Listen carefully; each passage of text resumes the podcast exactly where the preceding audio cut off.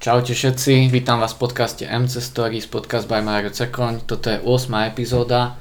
Podcast MC Stories môžete počúvať na Spotify, YouTube, Apple Podcast, Google Podcast, Pocketcast, Breaker a Radio Public. Dneska tu mám špeciálneho hostia, je ním Tomáš Kohout. Čaute, zdravím vás. Tomino sa zastavil na kávu. Samozrejme, káva musí byť s coffee creamerom od Láca Jankoviča. Tomino, ako ti chutí táto kávička? Ja nie som úplne ako nejaký znalec kávy, ale ak som mi tam šuchol ten prášok, ten coffee creamer, tak akože prvý log bol taký, akože som sa trošku zaskočil, ale teraz som sa na to trošku aj namotal, tak sa tak potuckávam, aj to fajn. Je tam hlavne fakt veľa antioxidantov, čistí to telo a ešte trošku to posilní tie nábudzujúce účinky tej kávy, takže... Uvidíme, pojem cvičiť a roztrhám to tam dneska asi. Dobre. O, kto nepozná Tomáša, tak Tomáš je špičkový tréner MMA zápasníkov. Momentálne pripravuje Luciu Krajčovič, Vlasta Čepa, Sama Piráta Krištofiča a Kamila Cibinského. Mm-hmm. Tomino. Nelen ja, ale som súčasť toho týmu, hej. Je súčasť týmu, tak je tam ešte Kamil, A presne tak. Kamil Cibinský. A ešte potom nejakí kondiční tréneri, čo sú, čo má každý svojich. Ale to gro som ja Kamil, hej. Keď, sa, keď prejdeme takto k takej najaktuálnejšej téme, máme vlastne po semifinále Octagon Underground a všetci z chaosu vyhrali, postupujú do finále. Mohol by si ty nám dať také preview, že ako asi typuješ, ako dopadne to finále? Finále toho oktagonu slovenskej, z tej slovenskej strany, hej. Ako nejakých favoritov svojich tam mám, z nášho klubu verím úplne všetkým, to ja som vždy tak nastavený pred zápasom, že 100% verím všetkým. Tí ostatní chalani, čo tam majú ostatné zápasy, mám v každom nejakého svojho favorita. Neviem ti teraz úplne presne povedať, že čo tam za zápasy je, kto, ale mám v každom, keby som vás pýtal na tie mená, tak ti poviem asi každého svojho favorita. Otázka, ktorú by chceli vedieť všetci. Samo Pirát Krištofič alebo Vlasto El Čapo Čepo? Ja hovorím, že vždy to je, že Vlasto El Chapo, mne sa to viac páči, keď to je El Chapo ako, ako eh, Čapo. No v tomto zápase, neviem, toto netypujem vôbec. Už sa ma to pýtali viacerí, netypujem to vôbec. Úplne voľno idem na to. Nemám favorita. Každý má svoje prednosti, každý má svoje negatíva, ide len o to, že jak to kto z nich dvoch využije. Ešte keď prejdeme k tomu semifinále, tak Kamil Cibinský, on vlastne v prvom kole o, schytal trojitú zlomeninu o, s, sanky No je to lícnica, Lí- lícna kosť. Lícna kosť. a áno. ešte čo tam mal za zranenia? ešte má nos a ruku, teraz som myslím, že ruku zlomenú nemal. Mal iba myslím, že nos a lícnú kosť. Tu mal trojitú, no, fraktúru tam, takže to tak zaujímaво vyzeralo, tak no. Vedel si ty už, keď si sa s ním rozprával po tom prvom kole, že to má zlomené a ako No. vlastne... Ne, on len po zápase, asi keď sme boli tak 10-15 minút po zápase hovoril, on, on ani nevedel, že to je zlomené, on sa len tak nahmatal takú, že dieru tam má, že má dieru v tvári a on mi hovoril, že to je zlomené, ja mu hovorím, že to není zlomené, že to, to není zlomené. A on furt hovoril, že to je zlomené a my sme mu všetci hovorili, že to není zlomené. Tak, ale je to zlomené, no. Bolo to vidno, že aj na tom videu, myslím, že v druhom kole, keď som sa doma tak všímal, že kedy sa to asi stalo, v druhom kole to už má, takže ja si myslím, že to bolo niekde v prvom kole, asi tam po nejakom tom lakti, tak tam je vidno, že už tú dieru tam má. No. Kto Ale našťastie to bolo zlomené v takom mieste, že, že s tým dokázal dobojovať, lebo keď to bola zlomená sánka, tak to je, to je, to je väčší problém. Kto v tom semifinále podľa teba ukázal také najväčšie srdce bojovníka? Mm, tak, srdce bojovníka tam majú asi, predpokladám, keď už vôbec lezú toho, do tej klietky alebo ringu. Asi viac menej všetci ide o to, že kto má väčšie, menšie to srdiečko.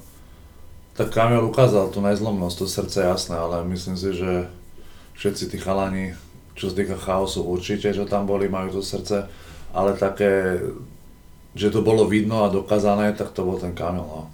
Tam, to klobúk dole, že to ešte dokázal dokázal vyhrať. Mne sa páči až ty tie jeho pozápasové vyjadrenia. Teraz vlastne čo to tam kričal, keď, keď ho skončil zápas? Uh, neviem ani, čo tam kričal teraz. Teraz tam niečo búchal do podlahy, som si všimol. Ja, ja, ja vôbec neviem, ja si malo kedy pamätám, čo tam oni po zápase kričia, lebo ja som v takom, ja mám v tej chvíľke svoj svet, spokojný som, šťastný som, tak ja mám takú svoju bublinku šťastnú a moc, čo tam rozprávajú do tých mikrofónov, alebo jak sa tam prezentujú, no, nejak to nevnímam. Neviem, teda neviem ti povedať, čo tam kričal vôbec. Keď prejdeme k, k takému tvojmu životu, ako si ty vlastne začal s trénovaním, ako si sa vlastne dostal, ty si robil ešte pred trénovaním si aj ty zápasil, to bolo v tajskom boxe, to bolo? V tajskom boxe. Ako sa dostal k tomuto celému, ako to začalo od malého decka? Celý život som robil šport, no celý život nejak od 6 rokov, asi od 7. Tak predpokladám, jak väčšina chalaňov, čo začínal s nejakým športom, tak to bol futbal niekto hokej, ale tak futbal. To, ma, to som myslím, že hral do nejakých, uh, myslím, že dokonca základnej školy do nejakých 14 rokov. Potom som nerobil nič, akože nejak skupinovo alebo súťažne, som chodil len cvičiť. A potom, keď som mal 21 som mal, myslím, že 21 rokov som mal, keď som bol prvák na vysokej škole, tak som bol na prvom tréningu Teraz neviem, či som mal 21, ako keď som došiel na prvý tréning, alebo som mal 21, keď som mal prvý zápas. Ale tak okolo 20-21 rokov som mal, keď som mal prvý zápas v tajskom boxe. No a preto som ostal 10, nejakých 12 rokov, 13. Som to robil aktívne. No a potom som sa počas toho nejak prepracoval v trénovaniu ľudí a to ma tak naplňalo viac, ako to zápasenie. Odkiaľ ty si vlastne všetky tie tvoje vedomosti, ktoré teraz dávaš tým mhm. tvojim zberencom čerpal? Začal som v jedinom klube, ja som vlastne boxoval celý život, to bol Hanomanži Bratislava. Takže všetky tie skúsenosti, eh, čo týka tajského boxu a čiže som nazbierával tam. A potom, potom už, eh, keď som sa v tom nejak ďalej chcel troška, tak som začal všímať nejaký internet a samozrejme zaujímalo, ak zapasia iní bojovníci, že čo asi robia, plus nejaké cesty do zahraničia na nejakých uh, klubov. A z každej tej cesty som si niečo odnesol, čo sa mi páčilo, potom som si to tak nejak kombi- zakombinovával a dá sa povedať, že nejaký taký vlastný, vlastný model tréningov som si vytvoril. Ale není to nič, že teraz ja som vymyslel nejakú špeciálnu techniku, že ak nejak ináč udierať len to, čo som si myslel, že by mohlo sedieť, tak to som si tak nejak pospájal z každého rožku trošku a, a mám také asi možno špecifické tréningy. No tí, čo už chodia na tie tréningy dlhšie, tak už presne asi vedia, že toto robíme, akože toto robívame, takže ale nejaká strašná alchymia v tom není, určite. Takže tak vzniklo vlastne Cohout Striking Academy. Cohout Striking Academy vzniklo tak, že s jedným kamarátom sme chceli uh, ja som vždy akože rozmýšľal nad tým, že budeme aj vlastný klub, tak väčšina ľudí, že čo bude robiť, keď skončí s týmto športom.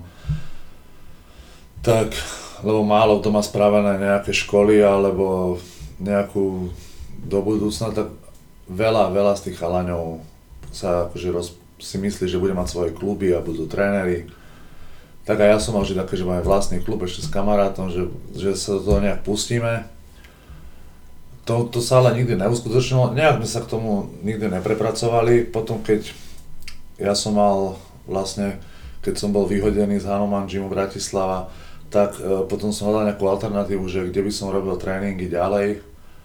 Tak som sa dostal do činkárne Čambal, tam mi poskytli priestory po dohode vlastne e, s hlavným, akože s tým, čo sa tu starajú, s majiteľom a s Majom Čambalom sme sa nejak podo- dohodli na priestoroch, dali mi tú šancu to tam uh, sa tam akože udomácniť. Dotiahli sme, dotiahol som Kamila, či by išiel do toho so mnou, to sme urobili takú nejakú kooperáciu s Kamilom.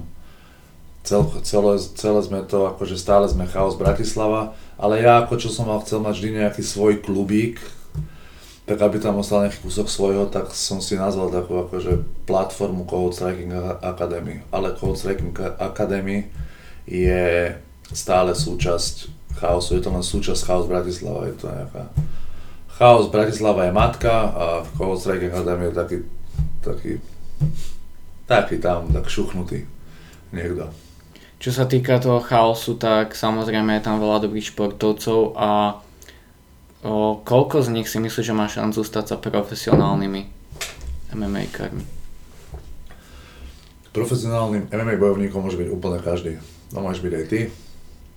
To asi nie. No, ako, myslím, principiálne môžeš byť, lebo profesionálny športovec je ten, ktorý dostáva za ten výkon, alebo zápas, alebo za hoci čo, súťaž, dostane peniaze. To je asi rozdiel medzi amatérmi a profesionálmi veľa ľudí si myslí, že amatér je amatér, že to niekto, kto to nevie, alebo nevie to dostatočne. Ale amatér znamená, že nedostáva za to peniaze, není to jeho...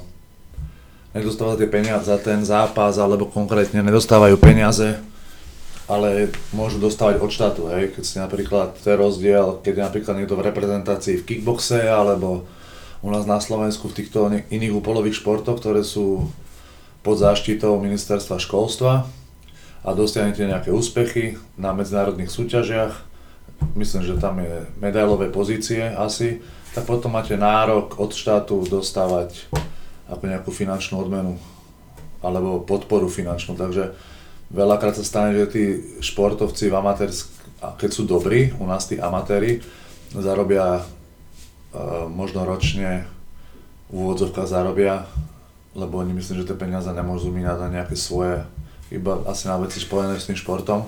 Takže zarobia viac ako podľa mňa tu 80% profesionálov, čo si myslím, že sú nejakí profesionáli, lebo dajme tomu v tajskom boxe, neviem ako sa teraz pohybujú tie ceny, ale keď som zápasil, tak tam taká tá priemerná, už keď ste bol lepší, tak bola okolo tých 600-800 eur, nad 1000 eur mal málo kto a nejakých 3000 eur to tu možno brali. A možno jeden človek to tu bral a ako amatér, keď ste úspešný amatér v kickboxe alebo v tajskom boxe a v amatérských súťažiach a povyhrávate nejaký svet Európa, ako napríklad je Monika Chochlíková, ktorá je toho jasným príkladom, tak tam dostanete od štátu možno, ja neviem, aká dotácia, teraz buchnem od oka 20 tisíc na rok. No a keď si predstavíte, že ona má 20 tisíc, dajme tomu na rok, plus výhody ako trénerová prípravy, možno sa pripravovať, ona je teraz u nejakého vojska dokonca, ju zobrali Dukla pod seba a zoberte si profíka, ktorý spraví 3 zápasy za rok za 600 eur, alebo 800, uzavrime to za okolo za 1000, zarobí on ročne 3000, keď je nezranený 5000, že má 5 zápasov do roka, to už je akože klobu dole, 5 zápasov do roka, tak zarobí 5000. A ona ako amatérka, alebo on ako amatér niekto šikovný, môže zarobiť 20 tisíc. Čiže ten pomer je absolútne strašne to ľudia si, aby som vysvetlil, že čo rozdiel amatéra a profík, že amatér môže byť oveľa úspešnejší aj finančne na tom, jak, jak profík. Ale samozrejme teraz je to MMA, sú chalani, ktorí proste majú 20 tisíc za ten jeden zápas samozrejme. A viac. Plus Ale samozrejme, sú... tým, že je to teraz populárne, tak sú tam aj tí sponzory a Áno. je tam aj o tí sponzorov. A to je asi výnimka teraz to MMA, vyslovene. A čo týka tajského boxu, kickboxu, tak ja si myslím, že tam ten najlepší amatérsky zápasník alebo človek súťažiaci pod amatérskými pravidlami, keď je v tom úspešný, aj čo sa týka sveta, tak zarobí oveľa viac peniazy ako nejaký profesionál v tom, v tom danom športe. Čo sa týka tej tvojej thai-boxovej kariéry, koľko si ty vlastne mal zápasov v thai-boxe? No sa ma to pýtal niekto na, na tréningu, že koľko mám. Ja som si to nikdy nezapisoval tých superov ani tú štatistiku, čiže ja tu búcham tak, že okolo 60 aj s boxom. Nemá, neviem, neviem, fakt netuším. Ja mám v boxe nejak, v boxe by som narátal asi rýchlejšie, neviem, tam do 10 zápasov, asi 12 v amatérskom boxe. Som, boxoval za, box, za stavbar Nitra. Tam mám nejakých do 10 zápasov sa mi zdá, alebo no asi do 10. A takže v tajboxe mi to vychádza okolo 50 zápasov. No ale v tom, ako v čistom tajskom boxe možno 15, ono väčšinou to bol taký ten, ľudia to poznajú pod tou skratkou K1. Lebo v tej ťažkej váhe moc zápasov pod plnými pravidlami není. Ty si schytal nejaké zranenie chrbáta v tom boxe, že? chrbát som si zranil, ale v tajboxe asi ne.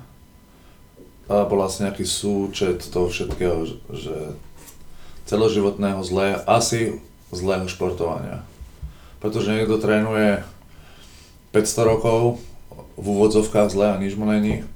Niekto trénuje asi správne a môže sa zraniť, čiže ale asi tým súčtom všetkého ten chrbát. Ale my sme platničkári v celej, v celej rodine, tým, že sme vysokí, takže my sme platničkári dosť často. Tých ľudí asi vysokých je tá šanca zranenia toho chrbta väčšia ako nejakých malých. Čo sa týka silového tréningu, tak stretávame sa vo fitku a ja som si všimol, že ty máš fakt, fakt, fakt dobrú techniku na cvičenie. Odkiaľ sa naučil cvičiť s takou technikou a prípadne či k tomu viedli aj nejaké zranenia alebo to zranenie chrbata? tak to, to že do, dobré cvičenie, uh, no do, dovedlo ma k tomu presne to zranenie chrbta, že ako by som, že hľadal som dôvody, že prečo asi sa to mohlo stať, hej. Tak som to začal študovať, to ma, to ma chytilo, začal som chodiť na rôzne rehabilitácie a fyzioterapie. Len počasie asi po roku, po dvoch týchto cvičení, zase poviem tak v úvodzovkách, tie gumičkové cvičenia a takéto balančné a tak, mi už to na psychiku moc dobre nerobilo, lebo keď si celý život boli zvyknutí, že silový tréning je nejaká činka a železo a zrazu boli gumičky a necítil som tam žiadne napredovanie. Ten chrbát už bol v celkom dobrom stave, ale furt, furt, furt mi bolo tak vysvetľované, to stále musíš držať, už celý život to musíš, len túto bude. Ja som sa proste opúšťal na tom, že celý život to budem ťahať gumičku a že wow, teraz som prešiel zo žltej na zelenú, že ty kokos, ten pokroj je hovado. Hej, takže tam necítil som sa nejak, že nejak komfortne, tak som začal nejak hľadať a pýtať sa tých skúsenejších trénerov hlavne, že nemôže byť možné, aby som do konca života bol na nejakých v úvodzovkách hovorím gumičkách a pár takých iba stabilizačných cvičeniach a cvičeniach s vlastnou váhou a tak. No a jak som začal zaujímať, tam som videl pár ako nejakých, aj na internete som si pohľadal. Bol som za pár ľuďmi, ktorí sa venujú aj vlastne ľuďom, ktorí robia v úvod, no, akože nejaké naozaj výkony a boli zranení predtým tak mi tam bolo povysvetľované, že vlastne môžeš robiť aj drepy, ty môžeš robiť aj mŕtve ťahy, aj keď s tou mojou diagnózou, že môžeš robiť aj mŕtve ťahy, môžeš robiť aj to, aj to, len sa to musíš naučiť robiť správne, to je také správne, lebo sám vie, že podľa jedného je toto dobrý drep, podľa druhého je toto dobrý drep, podľa štvrtého, ale ako podľa niekoho, že akože v nejakom normálnom prevedení robiť tie cviky, nebucha to len tak halabala, tak som to začal tak robiť a musím, a na svoje prekvapenie, z začiatku to bolo párkrát nepríjemné, ale to, potom počasie som zistil, že zrazu ten chrbát boli stále menej a menej a menej a menej a menej. A nakoniec som sa namotal na to cvičenie, že vlastne robím, dá sa povedať, klasickú posilovňu. Ne, není cvik, ktorý by som nerobil. Není cvik, ktorý by som nerobil. Vôbec nemám žiadny taký cvik. Samozrejme nerobím žiadne nejaké extrémne váhy alebo ani nejaké vyššie váhy, ale nemám, neexistuje cvičenie, ktoré by som nebol schopný spraviť. Podstatné u teba je, že ty dodržiavaš všetky tie fázy, ktoré treba. Dodržiavaš negatívnu fázu, kontrakciu, pretrakciu, pekne proste dostane, pekne ideš čo najťažšou dráhou a pekne spravíš tú kontrakciu a pretrakciu a ideš pomaly tú negatívnu fázu. Mm.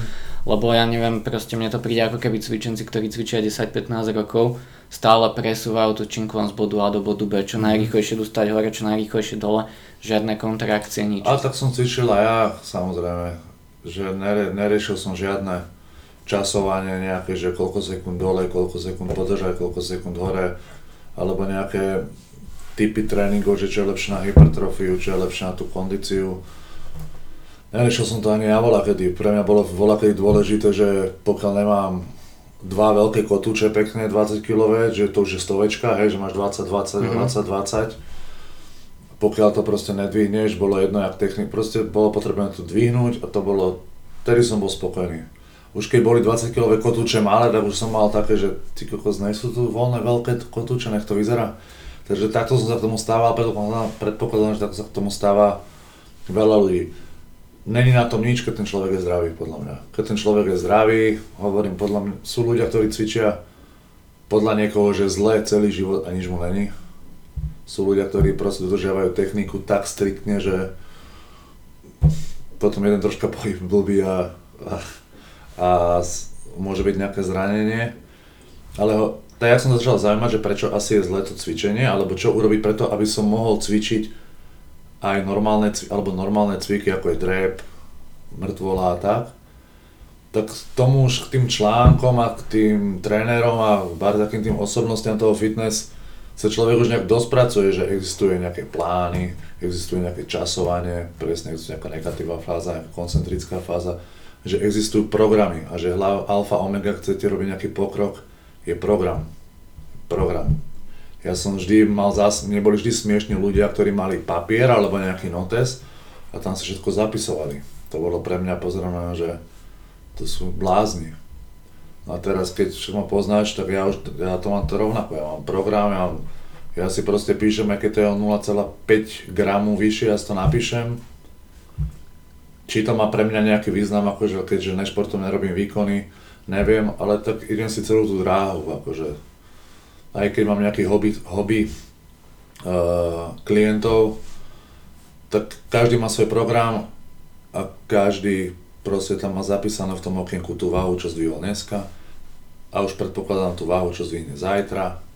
A keď sa im zdá, že stále robíme to isté, tak ja nemám, tak proste niekedy sa stane, že OK, tak ja ti to sčítam a pozri sa, ty si vlastne o 3 mesiace nadvíhal, minulý týždeň si nadvíhal dokopy, ja neviem, jednu tónu, pozri, o 3 mesiace si nadvíhal 1,3 tony, čiže ten človek vidí, vidí, vidí naozaj tú zmenu, ono tam pocitovo, keď ty zvyšuješ tie, tie záťaže o 0,5 kg, tak ti to príde, že ne, že to je strašne málo, lebo väčšina ľudí proste, a pridám 2,5 už nevládzem, tak dám dole 2,5 a dneska mám slabý deň, dneska si dám menej ako včera Čiže máš tam uh, ten rozdiel, keď nemáš nejaký, nemáš nejaký asi systém, je v tom, že ty sa vieš viac odpáliť v daný deň a zase na druhý deň si povieš, oka, dám si oddychovku, dám si menej.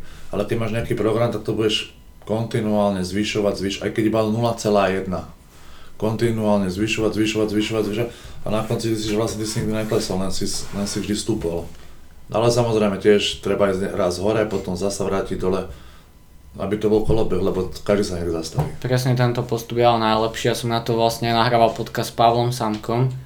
Treba tie váhy zvyšovať fakt sa, za tie striktné techniky, lebo niekto napríklad sa drží tohto striktné, e, teda uh, progresívneho zvyšovania záťaže, mm-hmm. lenže zvyšujú nadrepy a pridajú hneď, ja neviem, o 5-10 kg a čo drepovali možno takto, tak už drepujú tak Presne a vo tak. finálnom dôsledku na tie kvadricepsy alebo hamstringy je oveľa menšia záťaž, ako zdvíhali predtým že v konečnom dôsledku sú slabší, zdvihnú väčšiu váhu, ale preberajú to už rôznymi inými vecami a na ten sval, na ktorý sa chcú zamerať, je tá zdvihnutá váha menšia. No to, to je jasné, ale hovorím, že to je strašne o tom individuálne. Jak je to nastavený? To, jak je to nastavený, že niekomu je proste smiešné, aby chlap dvíhal, teraz budeš na drev a budeš dvíhať 40 kg na drep, pre niekoho to je trápne, keď to vtedy zdvíhal 100 napríklad. Hej. Tak ja hovorím, to sú váhy pre mňa reálne. Ja teraz neviem o trojbojároch a tak, ale o bežných ľuďoch, keď zdvíhal 100 kg na dreb a ty mu teraz povieš OK, ale skús to robiť teraz takto a ešte nedaj Bože nejaké časovanie tam dáš, hej, že ja neviem, 3 0 1 0 bla bla bla a zrazu ty no. ten 8, 8 opakovaný budeš robiť minútu dokopy, tak zistíš, že s tou stovkou to je problém. A dá tam 40 a tí ľudia veľakrát to nechcú. Ja to mám tiež u svojich klientov, že vidím na nich, že že není spokojný s tým, že tam má naložených 4, on tam chce 100. Takže aby to, ten, pre ten jeho pocit, ale každý sa nakoniec nechá prehovoriť a hovorí, že pomaly, pomaly, pomaly, pomaly a keď je to tak, tak naozaj ja po tých dvoch, troch mesiacoch poviem, že dobre, teraz naložíme to, čo si roboval ty ako to tvojou technikou alebo tým tvojim systémom, nebol ešte človek, ktorý by nezdvihol viac a radikálne viac. Aj keď išiel o váhy úplne nižšie, dajme tomu, že robil, on robil svojím spôsobom 100 kg, dvihol 5 krát svojím spôsobom. Teraz ja som ho dal, stále hovorím príklad, dal som, začali sme na 40 kg a išli sme 40 kg, 42, po 45, bla bla bla bla bla bla bla. Dostali sme sa do nejakých, dajme tomu 70 kg s tým systémom a teraz mu hovorím, že OK, tak teraz skús tú stovku, čo si robil a rob to takisto, ja ti nebudem hovoriť nič, žiadne časovanie, poď to dvíhať. A neurobi 5, ale urobí 9. Za 3 mesiace, a to je, keď si zoberieš jeden raz toľko pomaly to opakovanie, stále sú to príklady, aj teraz neviem presne, ak tie váhy boli, ale keď si zoberieš ten nárast, je podľa mňa neporovnateľný.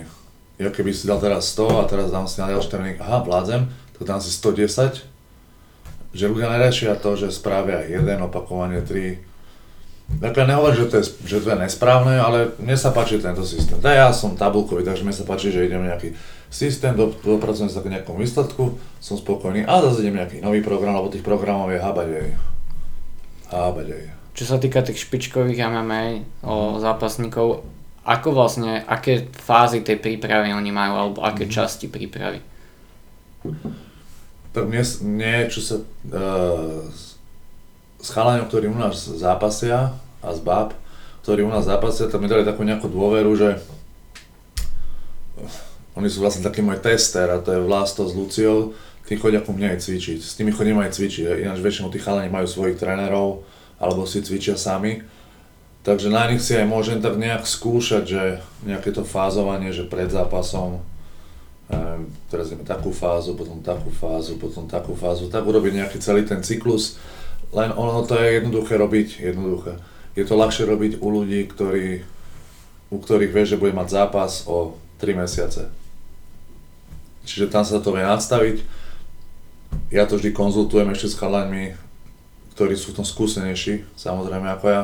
Ja mám nejakú predstavu, ale vždy otravím ešte niekoho, že prosím ťa, že vieš sa na to povedať, či som ne, že či by to tak mohlo byť. Poviem k tomu svoj názor, niečo premením, niečo si, niečo on povie, že to by nemuselo tak byť, ale tak pre mne sa to tam nejak pozdáva a tak, alebo spravíme nejakú kostru spolu a ja tam potom ešte niečo si doplním.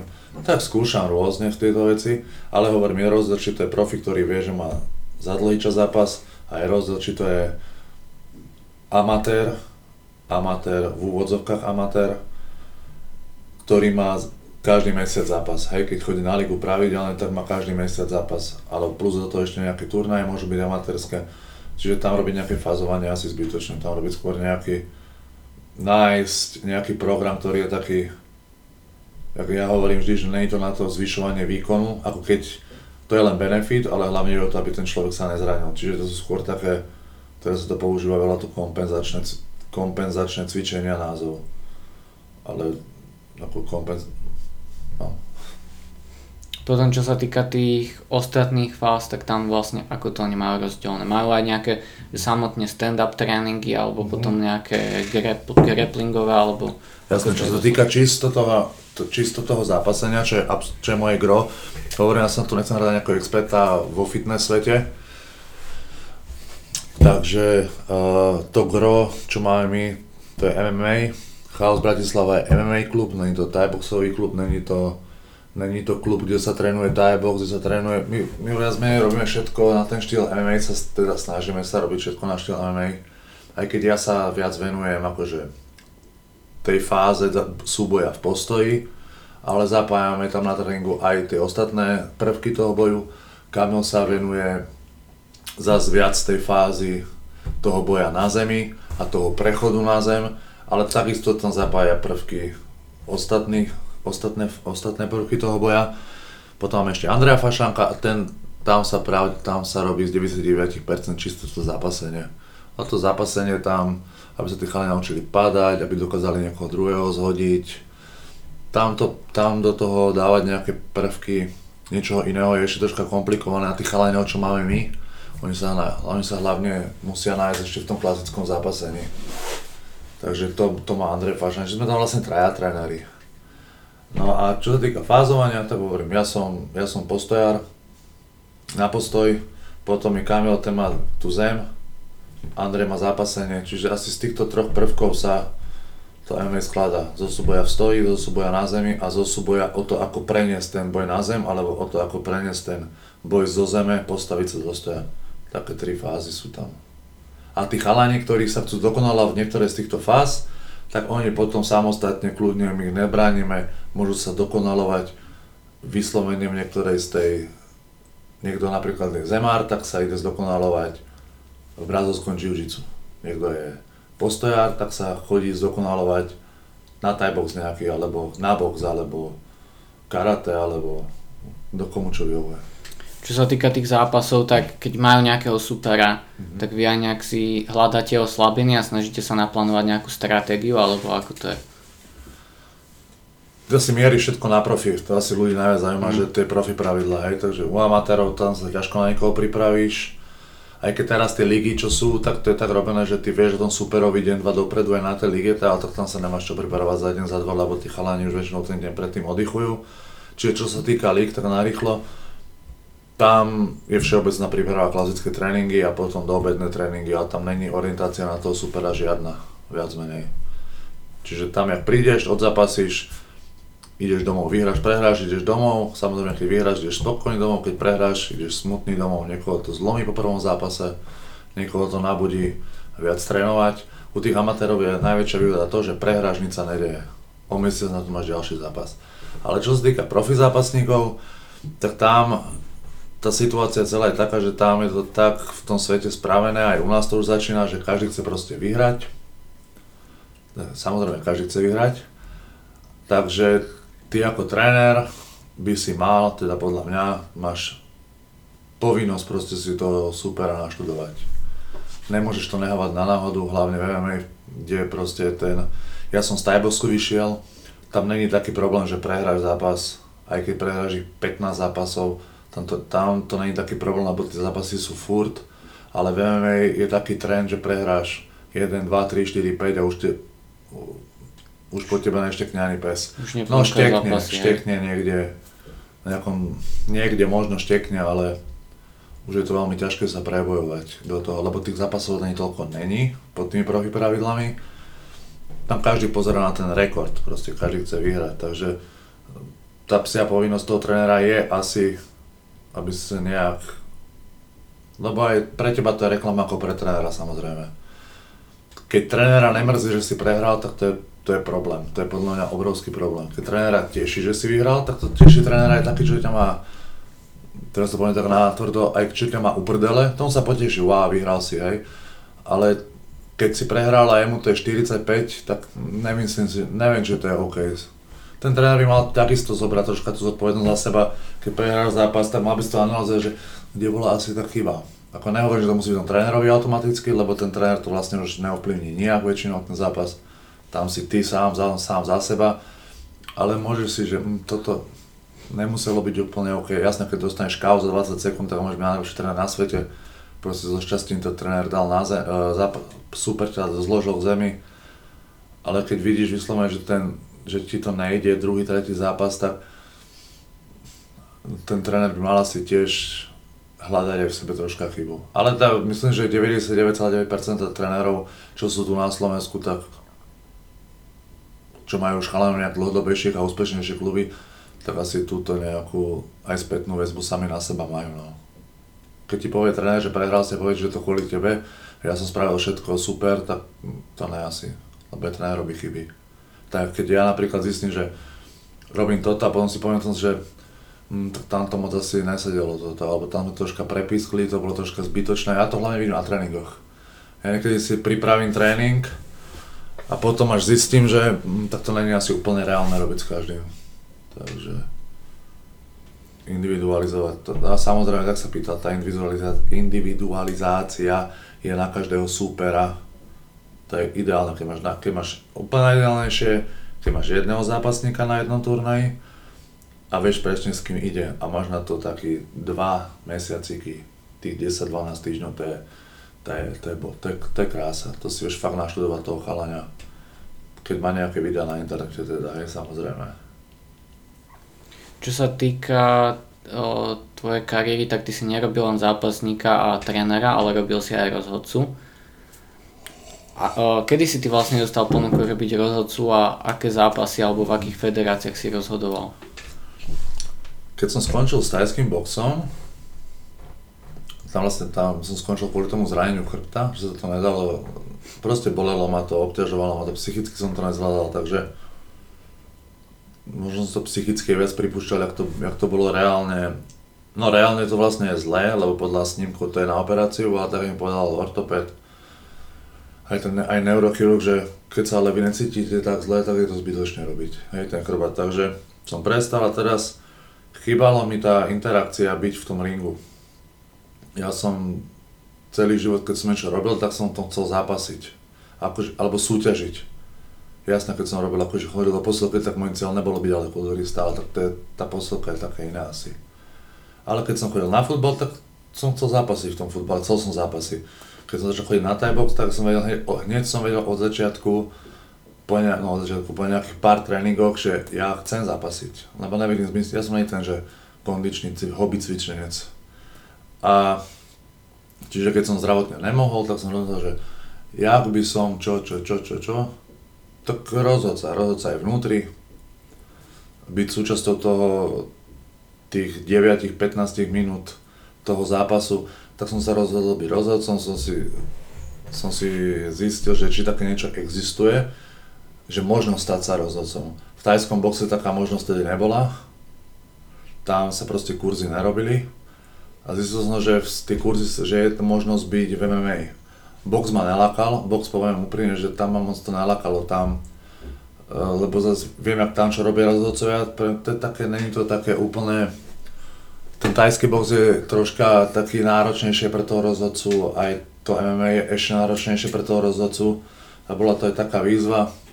Našiel som, že sa robilo v Čechách, sa robil kurz, tak som išiel tam, spravil som si kurz No a potom som čakal, či niekto zavolá. Ja som, ja som posielal, že keby chcel niekto, lebo ty keď nepošleš, alebo ty keď nebudeš otravovať niekoho, že chceš robiť rozhodcu, nikto ťa nezavolá.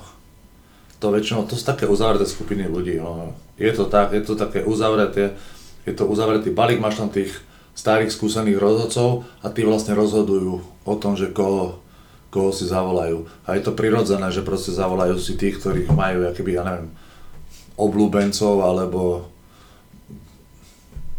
že ich poznajú lepšie, tak si zavolajú tí, a nemôžu mať oni kolektív 15 rozhodcov 20, tak je to vždy taká skupinka 5 až 7, 7 a, rozhodcov, takže keď ma niekto zavolá, ja rád prídem, len čím máš dlhšiu pauzu medzi tými zápasmi, tým je to náročnejšie pre toho rozhodcu. Pretože ty, keď si v tom, v tom permanentnom, v tom permanentnom uh, nejakom tom strese, v tom v tom boji naozaj, v tej realite, hej. Je iné to pozerať uh, na a teraz si povie, že a to už mal zastaviť, alebo ja Thai to už mal počítať, a máme sa o MMA, že to už mal zastaviť a to zastavil príliš skoro a toto nevidel a to bol faul. Tam je tak veľa uh, možností u toho rozhodcu ringového, že jak to posrať, ale aj jak to zastaviť včas že to, je to náročné. Čím menej si v tom, čím máš dlhšiu pauzu od toho, tým je to náročnejšie. Tým je to náročnejšie. No a potom, čo sa týka rozhodcov, tak samozrejme tam máš tiež dva typy ľudí. Ten rozhodca, čo robí hlavne MMA, musí mať, musí mať tiež nejakú hlave, že nesmie si všetko pripúšťať. Pretože nikto nikdy nebude spokojný. Nikto nikdy. Keď je nejaký kontroverzný výsledok, tak vždy to bude niekto spochybňovať. Že áno, správne to odpískal, bude druhá strana, ktorá bude hovoriť, zle to odpískal, ako odpískal, hej, chápeme sa, že zle to odpískal. Mohol to skôr ukončiť, nemohol to, mohol to ešte nehať, nemusel to nehať. Vždy bude tak, pokiaľ to není na body, tak vždy tam bude takáto cesta, že, alebo pokiaľ to chalaja úplne nevypne, že tam je mŕtvý na zemi, vždy budú dva tábory, červený roh a modrý roh, ten bude hovoriť to, ten bude hovoriť to. Ale ten rozhodca, že je v strede, ten proste to vidí z iných uhlov, vidí to v inej situácii, vždy je to na konci na tom rozhodcovi. A povinnosť toho rozhodcu je chrániť vlastne zdravie toho zápasníka. Aj keď sa bavím u nás s chalaňmi, a minulo som sa so samom bavil, s Pirátom, že presne o tých rozhodnutiach, bolo nejaký zápas niekde a on hovoril, že to bolo skoro ukončené, on hovoril, že podľa mňa to nebolo skoro ukončené, podľa, ja by som, podľa mňa to bolo ešte, by som povedal, že ešte mu dal až moc šancu lebo tí zápasníci to veľakrát tam ho musí, že ja by som sa nehal tam radšej zabiť, že proste, no len rozhodca má povinnosť chrániť v prvom rade zdravie toho zápasníka. Ty nesmieš pozerať na to, že ten, ale ten zápasník by ešte chcel, to každý by chcel.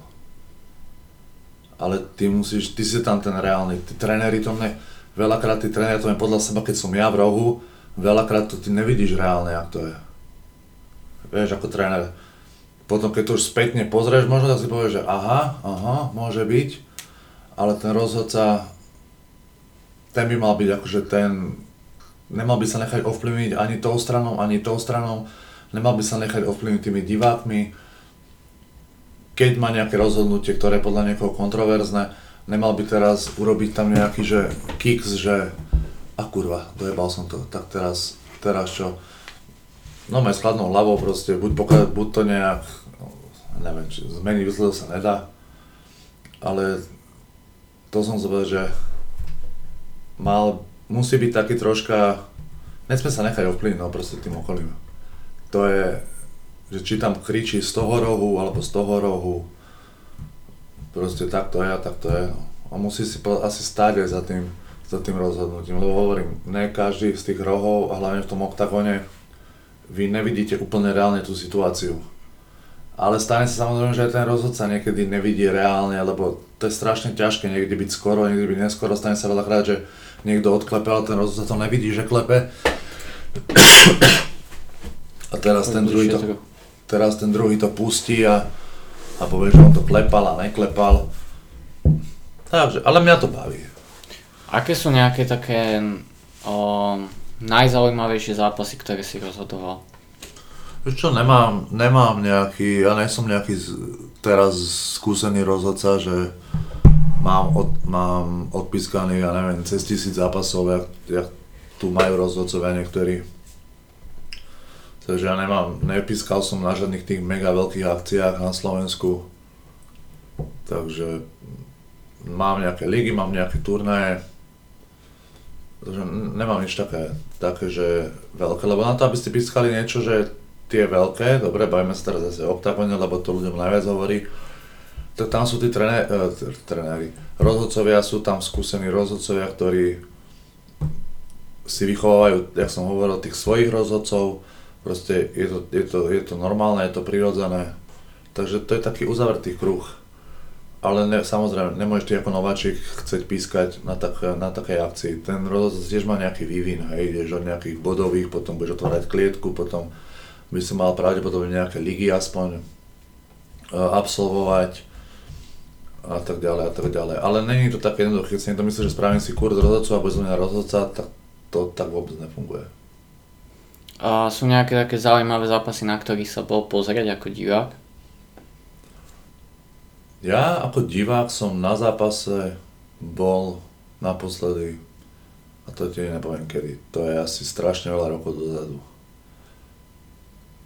No klamal by som, bol som pozrieť, bol som pozrieť, a to vidíš, ja som nezabudol, bol som pozrieť aj minulý rok, keď bol Hanuman Cup, Hanuman Cup, čo to bolo? Predposledný Hanuman Cup. Tam som bol, lebo tam bol proste moja srdcovka fighter, Mišo Hlada tam mal zápas, chcel som ho vidieť. Takže tam som bol, ale predtým som veľmi, veľmi, veľmi, pokiaľ nemám, nemám mix klubu tam zápas, nejak ma, ne, už nie som ten, že idem sa pozrieť na nejaký zápas, potom to radšej kľudia pozrieť doma na YouTube, alebo baví ma pozerať stále zápasy, ale ako divák nechodím, nechodím na tie zápasy vôbec. Hovorím, posledný bol, keď mal Mišo Hlada zápas, čo som sa išiel vyslovene pozrieť na ňo ináč nechodím. Čo sa týka profesionálov, ktorí sú teda pred finále OKTAGONu, v akom sú teraz stave, ako sa teraz cítia? No, vo finále je vlastne Lucia, Samo, Vlasto a Kamil, ale Kamil mal byť vo finále, ale tým, že mal tú zlomeninu, tak ne, až to zajtra čaká operácia. A Lucia má ona má zápas s Luciou Sabovou, takže to bude veľmi tvrdý fight. Zdravotne je OK z toho posledného zápasu, mala myslím, že neviem, nejak narazený prst na nohe alebo čo z nejakého kopu. A tomu, tomu dávam ešte 2-3 dní a to bude určite 100%. No a v finále tam je ten samot vlastom a tak Vlastovi, Vlastovi myslím, že vôbec nič není. Vlastovi vôbec nič není. Samo tiež má niečo, neviem či nard, alebo myslím, že nard, nard alebo prst, tiež má byť narazený, ale tým, že teraz moc nekopal v tomto zápase, tak takže sa mu to zahojilo, takže nikto nemá nejaké zranenie, ktoré by ho obmedzovalo v tom, aby podal 100% výkon uh, v tom finále. Ani jeden z týchto zápasníkov. Čo sa týka Vlasta, tak ten podal v tom poslednom zápase extrémny výkon. Tam toho Tlkanca rozbil úplne. To, aké si mal ty pocity, keď sa díval tam na ten zápas? Hovorím, že ja už chytám taký ten mod pár dní až týždeň pred zápasom, že ako by som nešiel toho zápasu. A niekomu to možno bude znieť blbo, niekto, niekto si povie, že či som akože troška prepnutý alebo čo, ale pre mňa už ten týždeň pred zápasom je ten super nepriateľ. Ja už by som, aj keď ja som tam osobne není, ale pre mňa je celý ten tým viac menej taký, že keby sme sa aj stretli vonku, tak ja ho tak nejak pozdravím, ale normálne sa by som sa s ním bavil, všetko jasné, išli by sme, ja neviem, úplne pohode, ale ten týždeň pred zápasom pre mňa je proste ne, nepriateľ, celý ten, celý ten tým. A takže ja to hovorím úplne úprimne, celý ten tým je pre mňa nepriateľ, takže po zápase, ak to skončí, bez, bez ohľadu na výsledok, či sme vyhrali alebo prehrali, to padá a ja som OK. Hej. Takže nie je to, že teraz ja niekoho nebudem sa s ním baviť. Ne, ja som už tak nastavený, že celý ten tým, čo ide proti nám, ja, nič osobné tam není, absolútne. To je proste, ja už som nastavený tak, že vy ste nepri, nepriatelia v tej chvíľke. Takže ja som tak nastavený a toto, toto uh, bolo aj teraz vlastne voči, ja mám veľmi rád aj Miša, Hala, uh, Miša Haladu, Miša Vičana, ktorý bol vlastne v rohu Erika, Erika osobne nepoznám moc, ale viem, že je perfektný špičkový športovec. Takisto nemám voči nemu nič. Sú to chalani, ktorí sú veľakrát si aj túto od nás hali, veľakrát sa stretli na sparingoch, pomáhali si a tak. Ale pred tým zápasom som si proste, som nastavený tak, že ten náš chalaň ide tam a ide, ide to tam zničiť. Ide to tam zničiť. Budem robiť všetko preto aj ako tréner v rohu, aby vyhral. Budem proste tam stať za tým našim chaleňom na 110%. Keď skončí zápas, všetko je to OK. Takže keď Vlasto ho tam trafil, tak som tam, tak tam budem proste radiť mu, nech mu v tej chvíľke neviem, znie to blbo, keď to takto, ja sám v tej chvíľke mu budem radiť, nebo tam proste zlikviduje, ukončí, zničí a potom, potom, jak skončí zápas, tak ja keby to aj chcel počuť, že prečo som tak že môžem prepáč, ospravedlňujem sa ti, nemám s tým problém, ale v tej danej chvíli budem robiť všetky tie moje rady pôjdu na to, aby ho zničil, aby ho proste zničil, no. Takže bol som šťastný samozrejme, že ho porazil, lebo Erik ako to, čo dokázal on tu v boxe, tak to ako klobu dole, ako ho dokázal poraziť. Takže... Vlasto mu dal vlastne prvé kaučko. Vlasto mu Prvý dal... knockout. Áno, tak nebol to, že knok, knockout Te- je, keď technick- ťa, technický áno, knockout. presne tak, technický. Knockout je, keď vás niekto vypne a už nie ste schopní sa postaviť, Erik bol schopný postaviť sa, ale tým, že bol počítaný, bol knockdownovaný trikrát a pravidla hovoria, že trikrát v jednom kole znamená koniec zápasu. Čítal som komentáre, že veľa ľudí tam píše na ten tretí knockdown, že to bolo sotenie. Ja som si to púšťal doma a podľa mňa tam bol taký taký krivý, ale bol to lakeť tak troška dozadu, asi to bolo, ale bol to lakeť a podľa mňa ten lakeť viac spôsobil ten pád. A tam bolo vidno, ak sa Erik stával, že, že nebol teda ready. Podľa mňa to bolo dobré odmávanie rozhodcu. Nemyslím si, že tam bol nejaký... Nebudem sa teraz vôbec tu, že aj keby to neodmával, tak by vyhral. Neviem. Keby to neodmával, možno by, neviem, možno by tam Erik dal nejaký šťastný úder a možno to bolo celé ináč. Za mňa v tej chvíľke to bolo perfektné rozhodnutie rozhodcu. Čo bolo, ako bolo potom, to už teraz, ne. v tej chvíľke to bolo perfektné rozhodnutie rozhodcu. A myslím si, že keď som zhľadal uh, spätne si púšťal, nemyslím si, že tam bola nejaká chyba, lebo ten rozhodca dokonca myslím, že on je aj kickboxerský rozhodca, takže tam veľa ľudí písalo, že prečo MMA-karský rozhodca tam pískal takýto zápas, kde sú rátania, myslím, že ten chalan je v Čechách, neviem čo, kickboxy. Klamal by som, ale mám taký pocit, že áno. Čo sa týka toho finále, toho Piráta proti Vlastovi, ako to vy vlastne budete mať v tom rohu? Keďže vlastne obidva sú z toho jedného týmu. Toto, ako budeme mať my v rohu, ako to celé, túto situáciu vyriešime, by som ti rád prezradil, ale je to také asi nejaké bude to teraz tak blbo, ale už som to slúbil celému týmu a chalenom, že proste nebudeme to zverejňovať. Zverejní sa to vtedy, keď sa to bude môcť zverejniť. Jak sme sa k tomu postavili, niektorí budú možno prekvapení, niektorí budú možno sklamaní, ale tak sme sa, my sme si, poviem tak, sadli sme si na to všetci tréneri, zápasníci a dohodli sme sa. Lebo je to fakt neobvyklá situácia. Takže hovorím, bude to zverejnené a myslím, že zverejní to asi samo to nejak. Alebo chalani sa k tomu, nebudem sa tomu jak tréner vyjadrovať, je to úplne, my sme dali úplne voľnú ruku v tomto. Takže výsledok neznámy. Dobre, super. Ja sa teda teším na to finále. Som zvedavý. O, Tomej, keby si chcel niečo odkázať na záver poslucháčom.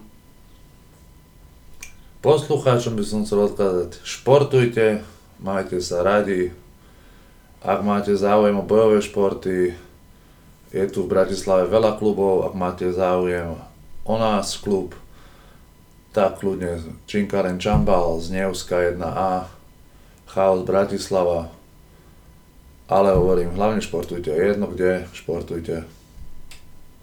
Ďakujem ti, poslucháči všetci, čo to dopočúvali dokonca, môžu priamo zo Spotify sa dá našerovať podcast do Instagram Stories. Môžete tam teda označiť mňa, môj Instagram je Mario Podsečník Cekon a Tomino tvoj Instagram je Tomas Kohout 84. Tomáš, ten tam, ten, to lomí taký ten, oný, není to medzera, Podsečník. To? Podsečník, to je aké pekné slovo. Tomás Podsečník Tomás Kohout. Podsečník Kohout 84. 84, alebo Chaos Bratislava. Môžete označiť teda aj Chaos Bratislava. Musíte. Isto, musíte označiť. A dajte vedieť, ako sa vám podcast páčil a prípadne môžete aj z YouTube zdieľať screenshot alebo hociaký screenshot z Apple Podcast alebo Google Podcast a všetkých ostatných služieb a budeme radi, keď dáte vedieť, že počúvate. Počúvate. Čaute. Čaute.